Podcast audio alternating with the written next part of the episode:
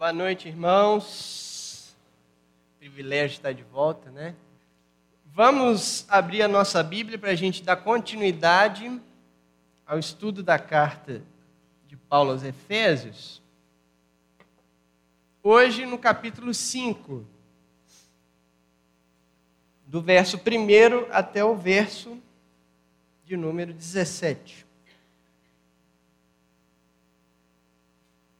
Efésios, capítulo 5, do verso 1 ao 17. Quem achou diz amém. Gente, essa igreja é boa de Bíblia, viu? Na minha época o povo não demorava mais. Acompanha comigo a leitura. Portanto, sejam imitadores de Deus como filhos amados, e vivam em amor como também Cristo nos amou e se entregou por nós, como oferta de sacrifício de aroma agradável a Deus. Entre vocês não deve haver nem sequer menção de imoralidade sexual, como também de nenhuma espécie de impureza e de cobiça, pois essas coisas não são próprias para os santos.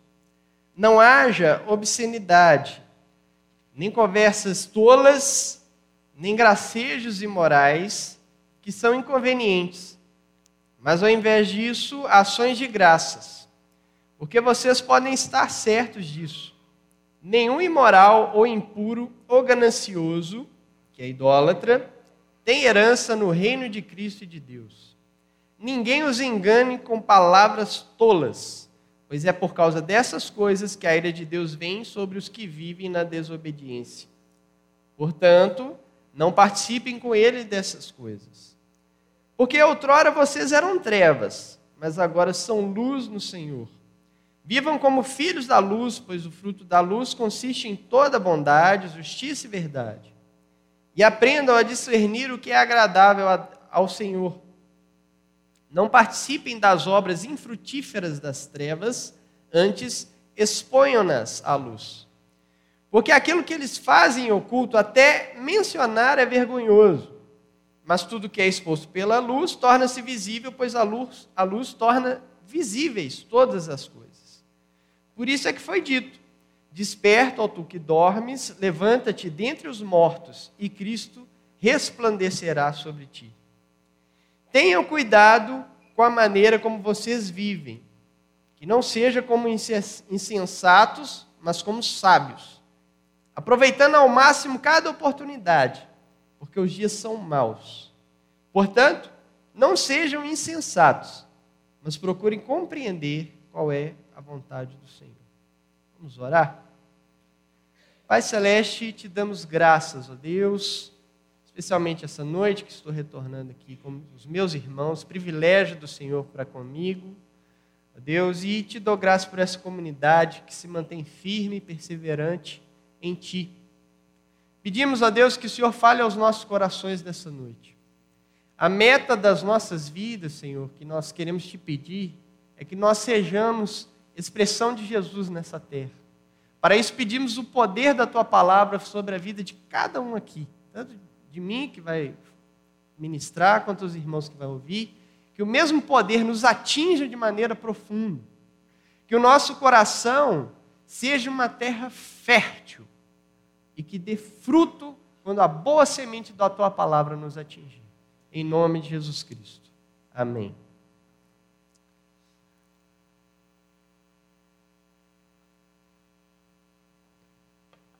Eu bebo água para me acalmar um pouco, né? Porque a gente fica nervoso, né? Ainda mais tanto tempo longe. É... A carta de Efésios, ela é uma carta é curiosa que Paulo não está necessariamente é procurando corrigir nenhuma situação, nenhum equívoco da igreja, nenhuma situação específica pela qual a igreja passava, que era demandava algum tipo de correção, algum tipo de coisa assim. Mas é uma carta que fala sobre a igreja. Então Paulo escreve para a igreja explicando para a igreja o que é ser igreja. Não é à toa que John Stott, no seu comentário a respeito dessa carta, né, coloca um subtítulo de que a carta de Efésios ela nos transmite os parâmetros para a nova sociedade de Deus. Então, o papel da igreja é esse no mundo. Né? A igreja é essa representação de Deus, é o, o marketing de Deus. Eu não sei se Deus, nesse caso, entende muito de marketing, né? porque contar conosco para fazer propaganda para ele, mas, enfim. Mas é o que é. Nós somos o marketing, a propaganda. Nós somos aquelas pessoas que provam para o mundo que esse negócio de acreditar em Deus é verdadeiro e que transforma pessoas autocentradas, egoístas, que olham somente para si, que têm uma, uma visão de interesse exclusivamente próprio, em pessoas altruístas, solistas, solidárias, que vive o amor de uma forma verdadeira, que vive em prol do outro, que pensa no outro em primeiro lugar. A igreja prova isso para o mundo, ela expressa isso para o mundo. Então, na carta de Éfeso, somos instruídos dessa forma. Agora, as cartas de Paulo, é, elas têm uma. Elas são muito parecidas e elas têm uma, uma característica é, comum em todas elas. É, é, Paulo, ele geralmente começa as suas cartas com uma parte mais teológica. Ele trabalha primeiro a teologia, ele traz em primeiro lugar conhecimentos a respeito de, de Deus, é, instruções é, teológicas a, a respeito do que Deus é e do que Deus fez por nós especialmente. Ele fala sobre a obra de Deus em nós. Não é diferente com Efésios, né? Começa falando sobre é, as bênçãos espirituais nas regiões celestiais, né? E ali ele discorre é, num, como se fosse um hino, né? é, um, um, cântico, um poema que, que Paulo escreve, é, descrevendo todo o movimento da trindade em nosso favor, o bom propósito de Deus e esse bom propósito de Deus expresso é, é, ao nosso favor e que foi visto ali na cruz do Calvário, e, e, e também a atuação do Espírito Santo para que uma vez nós, crendo e sendo redimidos, sendo resgatados por essa obra da cruz, nós então somos selados por esse Espírito. Nós estávamos mortos em nossos delitos e pecados. Éramos escravos do mundo, da nossa vontade caída e do diabo. E em Cristo Jesus nós somos ressuscitados, resgatados desses poderes que nos dominavam e agora estamos assentados com Cristo nas regiões celestiais. Então, o primeiro trecho da carta basicamente vai falar sobre isso. E a, a carta é muito bem dividida, né? Exatamente no capítulo 4 começa a parte prática, porque é como se Paulo virasse para nós e falasse assim: então, a partir do momento que vocês conhecem tudo isso que Deus fez por vocês, vivam a partir disso. E aí, já antevendo e respondendo uma possível pergunta, ah, não, ok, Paulo, mas como eu vivo a partir disso? Então, Paulo responde, lá no capítulo 4, no primeiro versículo, né, iniciando essa parte prática, ele fala: vivam de maneira digna da vocação a qual vocês foram chamados. Qual é a nossa vocação? Nós não somos o marketing de Deus? é isso. É expressar a Deus nessa terra. E ele fala exatamente isso, né? ele, ele discorre aí sobre a unidade da igreja, fala é, de pessoas é, que têm funções é, específicas dentro da igreja, né? O, o, os pastores, é, os mestres, etc. É, no entanto, isso são apenas funções, não são especialidades. E essas funções são colocadas para edificação do corpo. Mas percebe uma coisa aí nesse texto, que ele fala que a partir do momento que, por exemplo, eu, um líder, edifico a sua vida, eu também sou edificado por você de alguma forma. Mesmo que você não tenha intenção ou, ou, ou entre aspas, capacidade, mas isso acontece comigo. Por quê? Porque no final, o resultado final é que todos cheguemos. Então, à medida que eu te edifico, eu também sou edificado e nós dois juntos. Todos nós juntos chegamos ao alvo. A viver a vocação, que é o quê? Sermos, nos tornarmos à medida da estatura de Cristo. A nossa vocação, que é expressar a Deus, nos leva a nos tornarmos parecidos com Jesus. E o capítulo 1, o versículo 1 do capítulo 5, fala também, concorda com isso, porque ele fala para a gente ser imitadores de Deus.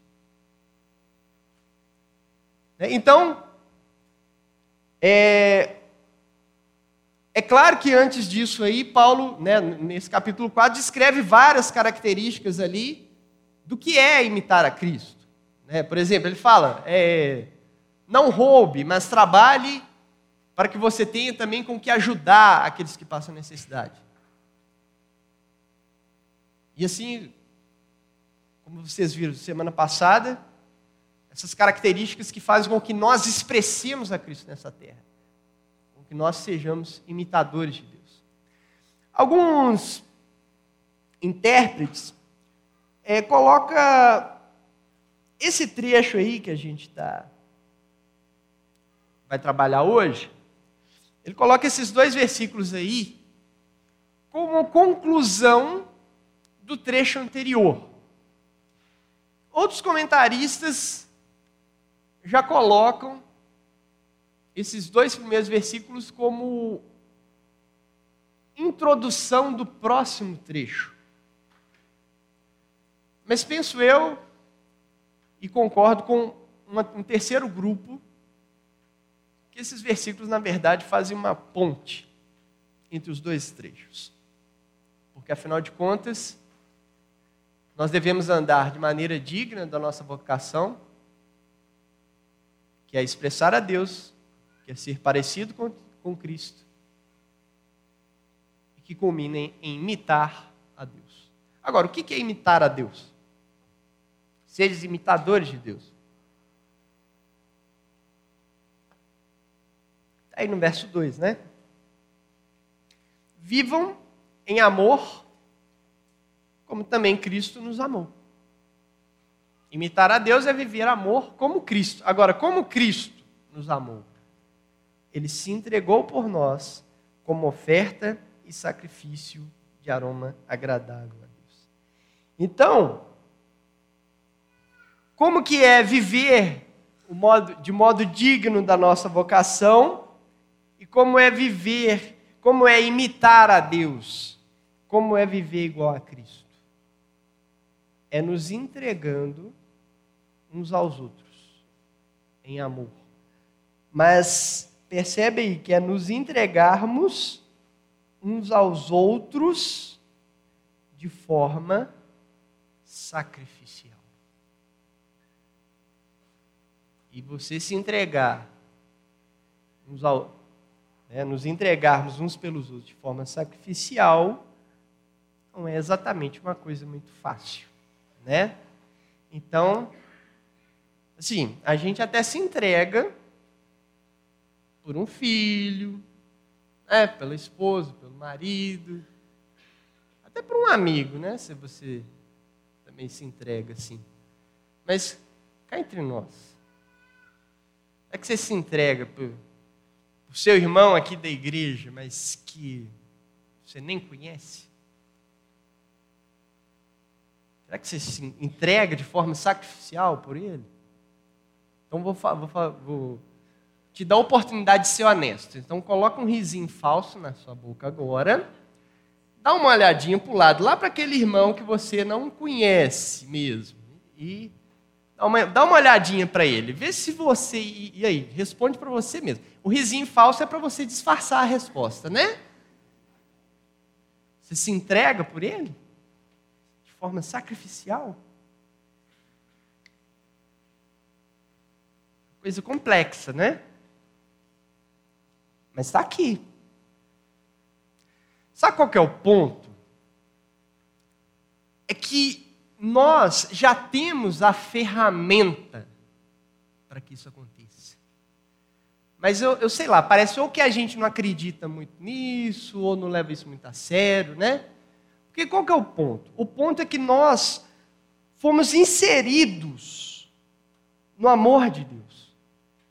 Quando nós fomos ressuscitados, e lá no capítulo 2 fala que nós estamos assentados nas regi regiões celestiais com Cristo. Isso aí significa que o amor de Deus alcançou a sua vida de maneira tal.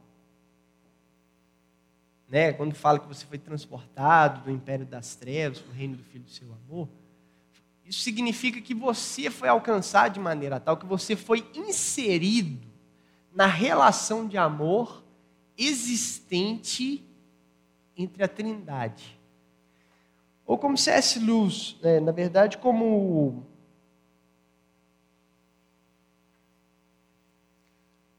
Tim Keller, cita C.S. Lewis no seu livro A Cruz do Rei, que fala que a Trindade é um movimento dinâmico, né? como se fosse uma ciranda do amor. E nós somos convidados a participar da dança. Ou então, de uma outra forma, imagine o pai olhando para o filho, e aquele olhar de amor do pai para o filho e do filho para o pai, você é inserido no meio desse, desse olhar, e esse amor te atravessa, atravessa a sua vida. Você foi inserido nessa relação de amor eterno. Isso significa que tudo aquilo que é seu e pelo qual você luta para se garantir, né? Porque a nossa tendência é essa, né? Nós queremos nos garantir, queremos garantir o que é nosso, né? Queremos garantir as nossas coisas defender o nosso pão de cada dia, é assim que a gente vive, é assim que a gente pensa. Mas o que Deus está falando para você, quando você, quando, quando essas realidades chegam para você em forma de informação a respeito do amor de Deus por você, a respeito da obra que Deus fez na sua vida, Ele está falando que o amor dele é que garante todas essas coisas para você. Tudo aquilo pelo qual você luta, pelo qual você defende do seu, do seu mundo aí. Deus está falando para você que já está garantido. Você não precisa gastar o seu tempo e sua energia para garantir isso para você mesmo. Deus está falando que Ele vai garantir. Para quê? Para que sobe tempo para que você lute pelo seu irmão. Para que você se entregue para o seu irmão forma sacrificial, como Cristo fez por você. Entende? Então o significado de Cristo entregar, se entregar por você de forma sacrificial é para que o seu lado esteja garantido para que você possa fazer a mesma coisa pelo seu irmão.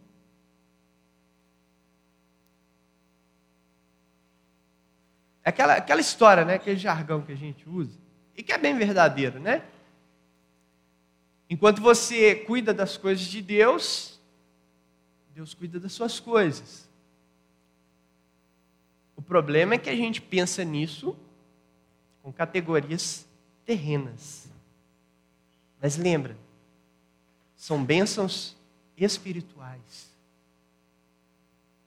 A gente é que é preso nas categorias terrenas, a gente que fica preso nesse nível terreno, e aí, de maneira tal que quando as suas coisas começam a dar problema, né, ter uma situação ou outra que você precisa resolver, você larga o cuidado do seu irmão e vai cuidar de si mesmo. É assim que a gente age, que a gente pensa. Por quê? Porque não confia que o cuidado de Deus por você está garantido. A nossa perspectiva de vida está aqui, ó, enraizada. A gente não enxerga o alvo, a esperança que foi revelada, trazida, garantida por nós. Em que todas as mazelas, dificuldades e situações que você enfrenta ou passa nessa terra, um dia terão um fim. Só que o problema é que a gente quer mirar aqui em vez de estar tá mirando lá. E aí fica pesado demais arrastado demais. E você só quer se resolver. Mas o que Deus está falando é que está garantido. Você vai chegar lá no final da história e não vai ser derrotado, ainda que você pereça, ainda que você sofra, ainda que você passe por dificuldades. Mas você não vai ser derrotado, você vai vencer já está garantida a sua vitória. É por isso que lá em Romanos fala que você é mais que vencedor em todas as situações. Por quê? Porque já está garantido. Você já entra na, na batalha ali, por mais que você sofra danos de todas as formas, mas você já entra na batalha vencedor. Você já ganhou. E isso foi graça de Deus, presente de Deus para você. É por isso que é possível você viver de forma sacrificial para os outros desgastar a sua vida em favor dos irmãos. Né? Agora, uma outra forma.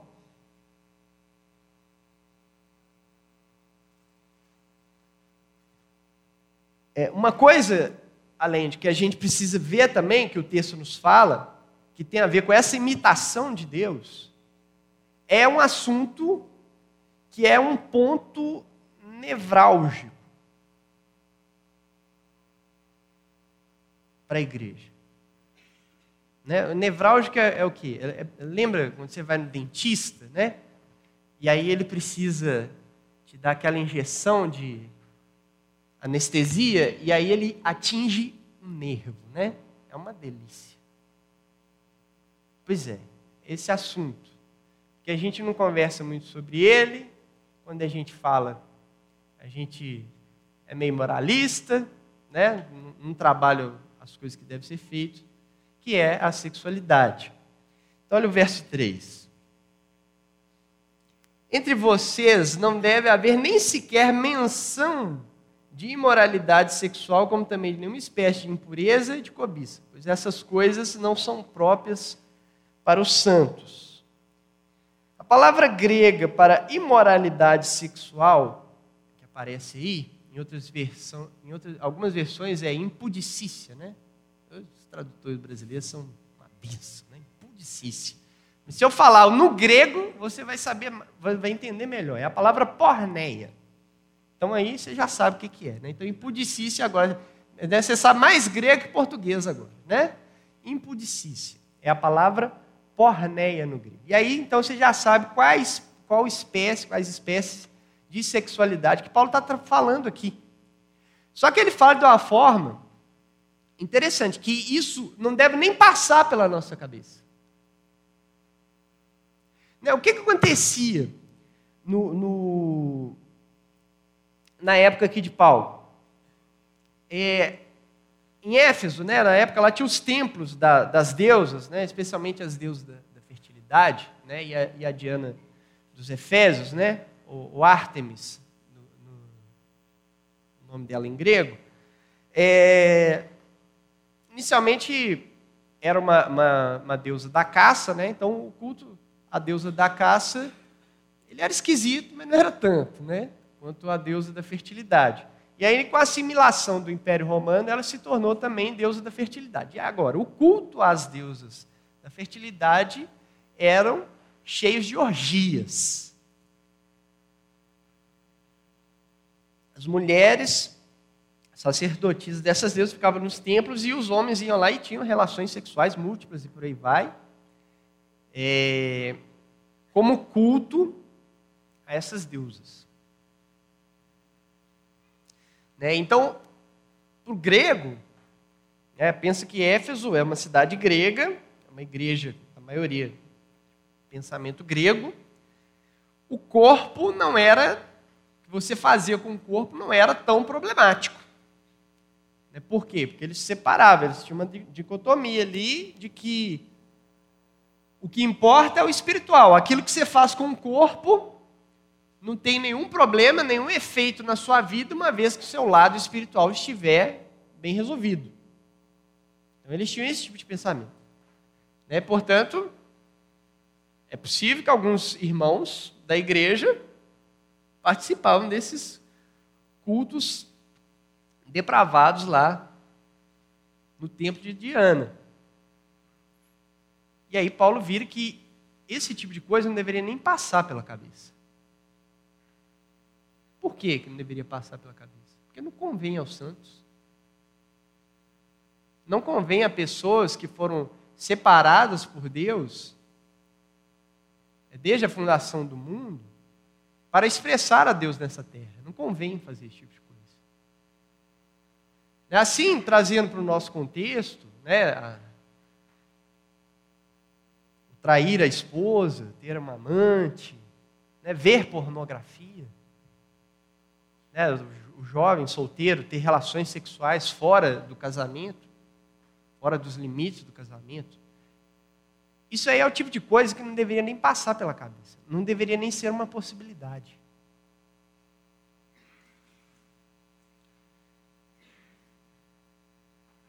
Mas por que, que acontece? Acontece porque a gente alimenta. As, esse tipo de coisa acontece. Você não, não, não, não peca dessa forma. Tipo assim, ah, estou aqui e tal, Ó, oh, pequei. Não é assim que acontece. Isso é construído dentro de você. Você mesmo constrói, alimenta. Você vai alimentando os pensamentos. O pensamento chega e você dá vazão. Ah, e aquela menina, ah, que isso, que aquilo, que... e vai pensando, vai pensando. Cara, esse negócio toma proporção dentro de você e você vai, vai acontecer, vai chegar lá. Oportunidade surgiu, você cai igual pato. Por quê? Alimentou antes. Você alimentou. Então, esse acidente aí é um acidente meio construído, né? O buraco que você ia entrar aí estava meio dado, né? A partir do momento que você começa a dar vazão para os seus pensamentos. Pela nossa cabeça. Né? Então, eu gosto de usar um termo em relação a isso, que eu vi num filme, é aquele filme A Origem, é do. Sabe, aquele do cara que entra no sonho do cara, aí coloca. Né? Pessoal meio nerd aqui gosta. Né? Coloca. Quer colocar informação lá na cabeça do cara, aí entra no sonho dele, né? E aí lá eles usam uma expressão, quando eles estão planejando lá para entrar na cabeça do cara, é, eles usam uma expressão de que a mente dele é militarizada. É uma mente preparada para se defender desse tipo de Então é uma coisa que nós precisamos aprender a fazer com a nossa mente, defender, tomar o controle da nossa mente, militarizar a nossa mente. Então pensa, você está lá andando, aí você vê aquela mulher, e você começa a pensar, nossa, que mulher bonita, tal, não sei o quê. Opa, está repreendido em nome de Jesus. Jesus, liberta, tira da minha mente, cura, limpa meu coração, porque eu não quero pensar isso. É lutar pedir a misericórdia de Deus para você não deixar esse trem entrar na sua vida, entrar para o seu coração.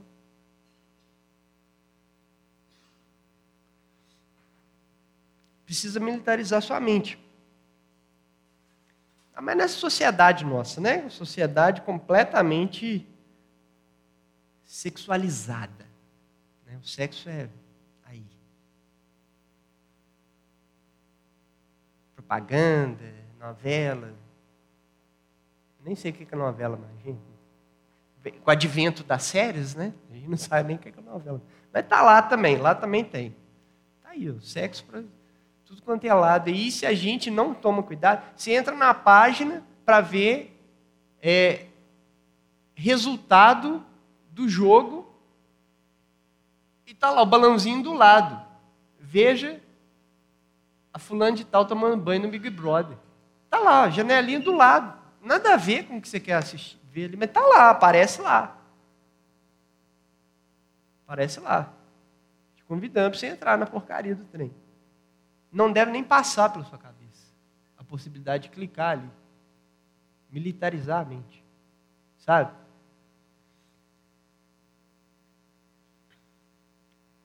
Agora, além disso, além de um preparo do, do, da retomada da mente, Paulo fala mais, né? Não haja obscenidade, nem conversas tolas, nem gracejos imorais que são inconvenientes, mas ao invés disso, ações de graça.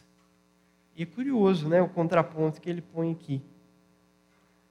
Por quê? Porque as piadinhas sujas, né, as conversinhas, né? Então, e hoje em dia, com essa liberação sexual, antigamente as mulheres eram mais recatadas, né? Você estava lá, um monte de homem trabalhando junto. Aí, ok, falava só abobrinha. Mas aí colocou uma mulher no meio ali, aí já não tem esse tipo de conversa mais, né? Mas hoje não, até as mulheres também estão desbocadas ali. Conversa mesmo, fala mesmo, piadinha picante, insinuante. Tudo aí acontecendo aí. Agora, sabe por que, que isso acontece conosco? Isso acontece conosco? Porque muitas vezes o, no, o nosso entendimento, ou a forma que, como nós valorizamos o sexo, é minúscula.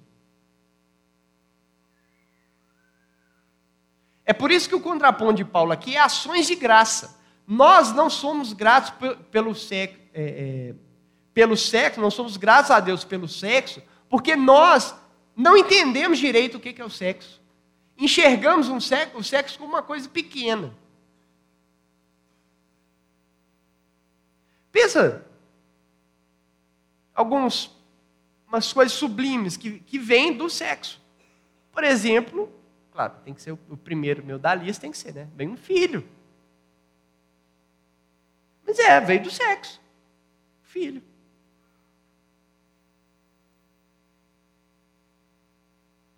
Só que é óbvio que o sexo não é só reprodução.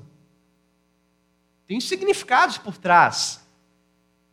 Né? A, união do casal, do marido e da mulher ali, a entrega de um por, pelo outro, a cumplicidade, o carinho, o senso de pertencimento.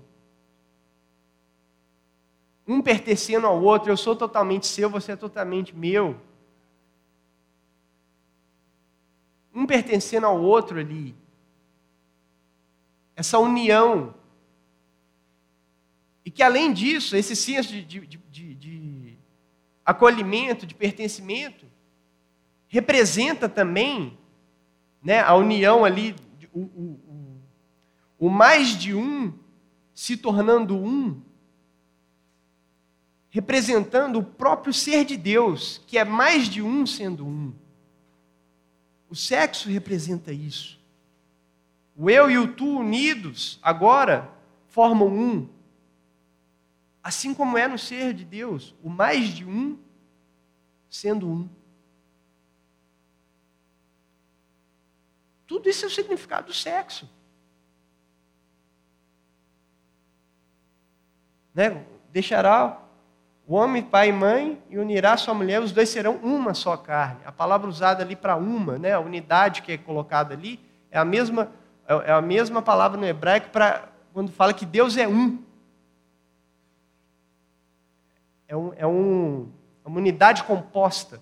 É uma unidade que indica que o conjunto é que se torna um, não o, o separado. Falando que Deus é um conjunto, assim como homem e mulher é um conjunto unidos pelo sexo. Só que a gente enxerga o sexo só no âmbito do prazer. É claro que o prazer é maravilhoso, é dádiva de Deus também, devemos ser gratos por isso. Mas a gente reduz, quando a gente pensa em sexo, a gente só pensa nisso, só pensa em prazer. E aí, quando a gente reduz o sexo a isso, na verdade a gente, né, parece que a gente autoestima, é, é, superestima o prazer, achando que está elevando, mas na verdade nós estamos jogando o sexo lá para baixo, é reduzido a uma coisinha só. Ao prazer. E aí um prazer que fala só de mim. É por isso que vem piadinha, é por isso que o sexo é tratado dessa forma leviana. As piadinhas, as insinuações surgem porque o sexo é só prazer. E é um prazer para mim.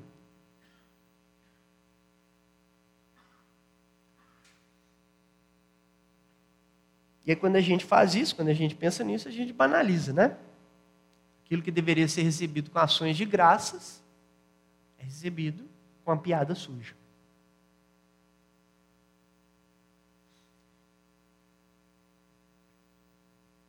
Então, Paulo adverte a respeito disso.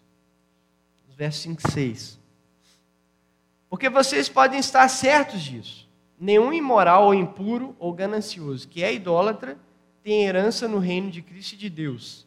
Ninguém os engane com palavras tolas, pois é por causa dessas coisas que a ira de Deus vem sobre os que vivem na desobediência. Né? Então, aparece uma palavra, a palavrinha ganancioso aqui, que ela pode significar tanto o cara mesmo que só, só tem um interesse mesquinho em relação ao dinheiro, quanto aquele que tem um apetite desordenado para o sexo. Qualquer uma das duas formas é idolatria. Né? Então, o cristão, a advertência de Paulo é muito clara. Portanto, o cristão ele deve enxergar o sexo como ele é, da forma que Deus fez. Foi feito para um casamento, para que dessa forma ele expresse o ser de Deus, expresse quem Deus é. É assim que você enxerga a sexualidade tanto para o casado quanto para o solteiro. É por isso que o solteiro se mantém casto. Para que a união que ele tiver com a sua esposa futuramente represente a Deus. Até então, ele se mantém casto. É porque senão uma hora a conta chega, né, gente? As distorções da sexualidade estão sob a ira de Deus. E uma hora a conta chega. Ontem, no, na palestra do Labri, deixa eu só botar um, um aviãozinho aqui, porque senão fica aparecendo mensagem toda hora, eu fico doido aqui. Ontem, uma das palestras do Labri, Rodolfo Amorim, ele deu um dado, assim, vexatório, vexatório.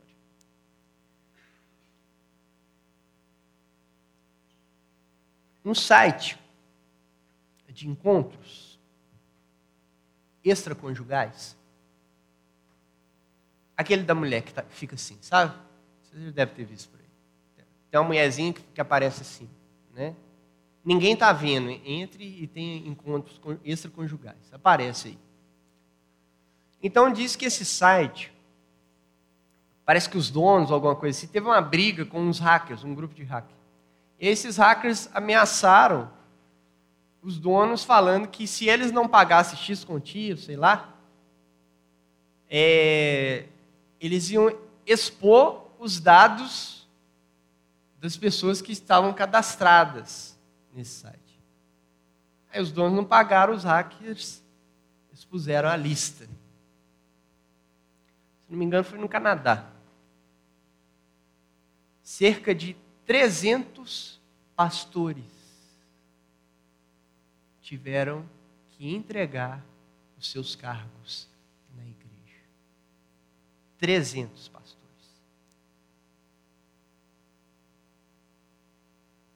Por quê? Porque encara o sexo de forma distorcida.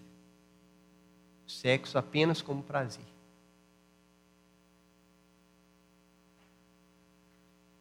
Assustador, né?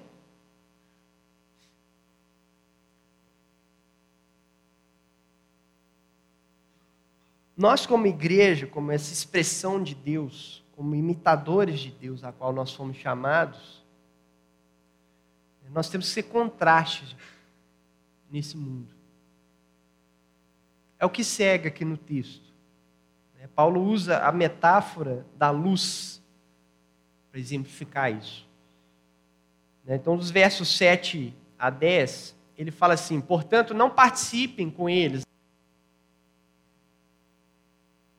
Não participem com eles dessas coisas, porque outrora vocês eram trevas, mas agora são luz no Senhor. Vivam como filhos da luz, pois o fruto da luz consiste em toda bondade, justiça e verdade, e aprendam a discernir o que é agradável ao Senhor. Então, quando ele fala, usa essa metáfora, ele fala: vocês eram trevas. Quando ele quer dizer isso, ele está falando o quê? Que vocês estavam mortos em seus delitos e pecados, como eu já falei, escravos do pecado do mundo e das suas próprias vontades caídas. Mas agora vocês foram, vocês são luz. Vocês foram ressuscitados com Cristo e estão com eles assentados nas regiões celestiais. Vocês são luz. Então vivam de forma diferente da qual vocês viviam antes. E assim,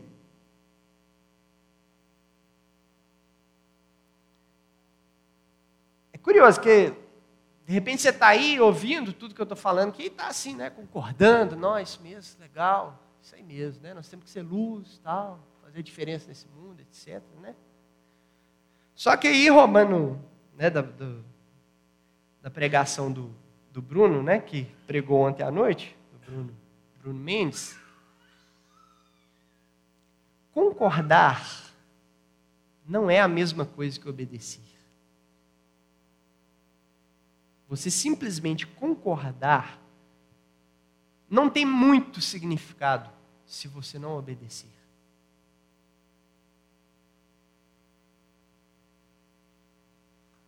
Verso, verso 6 falou aí, né?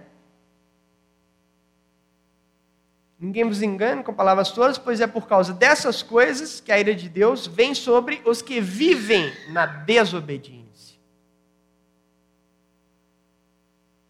O verso 10 fala que aprendam a discernir o que é agradável ao Senhor. Não adianta você concordar se quando você sai ali por aquela porta você muda a chave. Né? Porque às vezes parece que os irmãos vêm na igreja e está aqui, recebe, não, porque a igreja tem a palavra boa, não sei o quê, blá blá blá, etc. Mas sai ali, não, mas agora aqui é comigo. Agora aqui, né, aqui fora, é cobra comendo cobra, então eu tenho que dar meus pulos. Ou seja, só você se torna apenas um receptáculo de informação, mas isso aqui mesmo, ó, transformação, não acontece na sua vida. E você continua vivendo do mesmo jeito medíocre. O que, é a palavra medíocre? É na, na média. É, não faz diferença. Ninguém nem te nota. Isso significa o quê? Que o seu farol aí está apagado, né? Você que deveria ser luz, mas não é luz.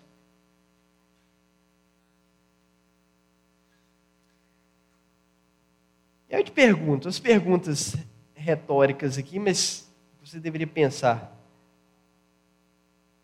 Né, já que você está concordando, pense aí. Como é que você olha para sua secretária?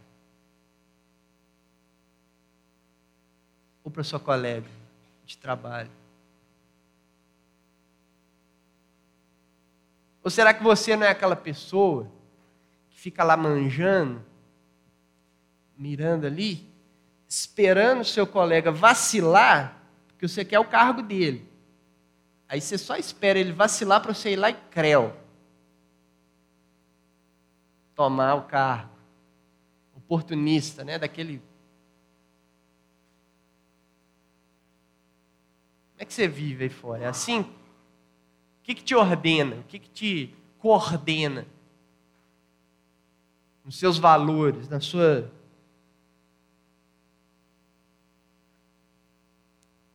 na sua vida. Assim, Será que as pessoas ainda te procuram para ser aconselhadas? Né? Porque sabe, não, fulano, ele fala, o cara fala mal do seu o tempo todo, mas na hora que ele precisa, está passando aperto de coisas, questões pessoais, não, vou lá nele porque ele é crente, ele vai me dar um conselho de Deus. Será que as pessoas ainda te procuram? Elas já desiludiram com você? Porque você virou um chato, né? Em vez de você ser crente.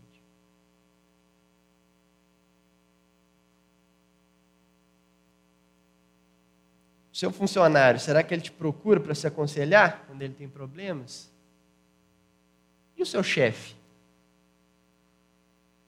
Seu chefe já te procurou porque está passando um perrengue? Isso é ser luz, gente, fazer diferença. O ser luz significa que as pessoas vão enxergar a vida melhor porque nós estamos presentes. É ser luz. Você chega ali, ela está cega, porque está tudo escuro, né, para ela. Ela não está enxergando nada. Aí você chegou, pronto, ilumina tudo. Aí ela, ela passa e enxerga, olha, era assim. Né? Você ser rele relevante.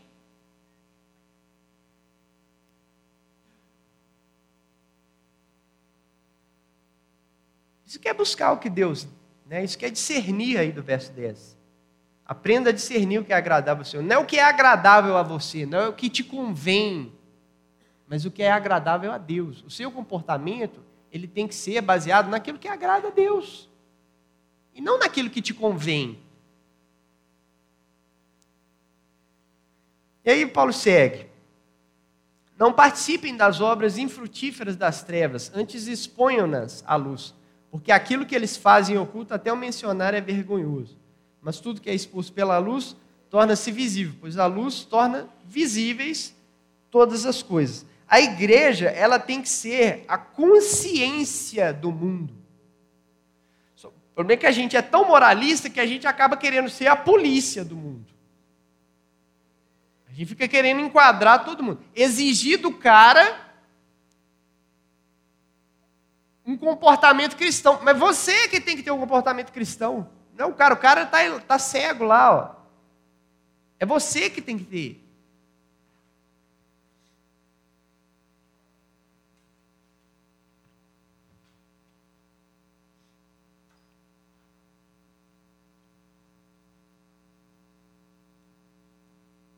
Entendeu? A sensação que a gente vem, às vezes, é essa que eu falei, né? A gente prega, irmão sai daqui, ok. Mas passou da porta ali, ó, a pregação fica aqui dentro, né? Você não leva ela para casa. Por isso que está escrito: Desperta, ó tu que dormes, levanta-te dentre os mortos, e Cristo resplandecerá sobre ti. Você está dormindo, meu amigo? Acorda isso. Acorda. É para acordar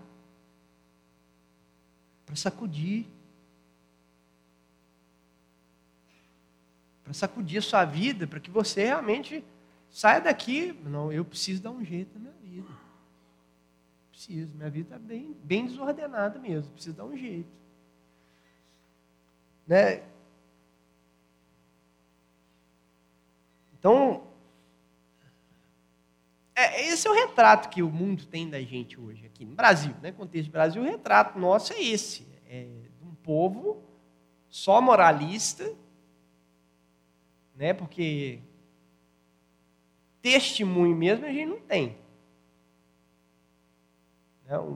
Um dado sintomático é que, antigamente, se você fosse pastor e fosse pegar um empréstimo, eles nem te pediam garantia já confiava ali só porque você era pastor. Hoje em dia, eles fazem de tudo para não te dar um empréstimo. Só porque você é pastor. É sintomático isso. A luz que a gente deveria ser, está aí, apagada. Está todo mundo dormindo, né? Então, tenham cuidado, verso trecho final aí, verso 15. Tenham cuidado com a maneira com que vocês vivem, que não seja como insensatos, mas como sábios, aproveitando ao máximo cada oportunidade, porque os dias são maus. Portanto, não sejam insensatos, mas procurem compreender qual é a vontade do Senhor. Então, imitar a Deus é não perder tempo. É não perder tempo. Essa palavrinha insensato, né? Não sejam como insensatos. É. Seria a palavra tolo. O que é o tolo? O que é o insensato? O insensato é aquele que ouve a palavra de Deus, ouve as informações a respeito de Deus, as informações. Ele, ele sabe como ele tem que viver, ele sabe o que, que ele tem que fazer em relação a tudo isso, mas não faça. Esse é o insensato, esse é o tolo. Então o que Paulo está falando é exatamente isso: é para você não viver dessa forma. Está recebendo informação, a informação está impactando sua vida, então viva a partir disso. Porque isso é que é imitar a Deus. Por quê? Porque os dias são maus. Esses dias aí não é os dias aqui do Brasil, né? Porque ah, trocou o governo, tá uma sensação de insegurança ainda e tal, não sei o quê sei lá. Aí a gente fala, não, é porque os dias estão maus, né? Ah, não sei quantos desempregados, ah, os dias são maus. Não, não é isso. Esses dias são maus significa que desde a primeira vinda de Cristo até a sua volta, todos esses dias são maus. Por quê? Porque são dias de batalha. São dias em que as trevas se levantam contra a igreja. São dias maus de aperto.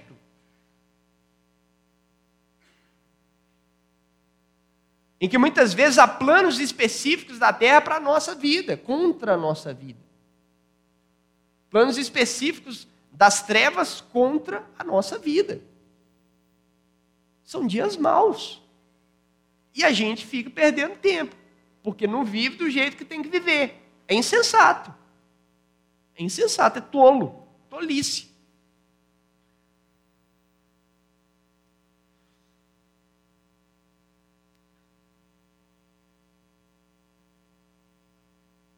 Mas procurem compreender qual é a vontade do Senhor. Eu já falei que no sermão inteiro eu já falei qual que é a vontade do Senhor para você. É claro que, que às vezes é, acontece direcionamentos específicos da vontade de Deus em situações específicas para sua vida, claro. Mas aí você fica com crise, né? Então, Vou fazer igual fiz de manhã.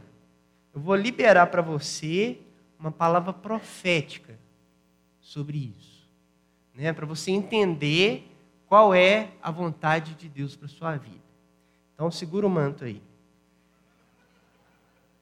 A vontade de Deus para sua vida é: viva de modo digno da vocação de expressar a Deus no mundo. Busque ser parecido com Jesus em tudo, continuamente, até no sexo. Seja um imitador de Deus, dedicando sua vida aos irmãos em Cristo. Amém?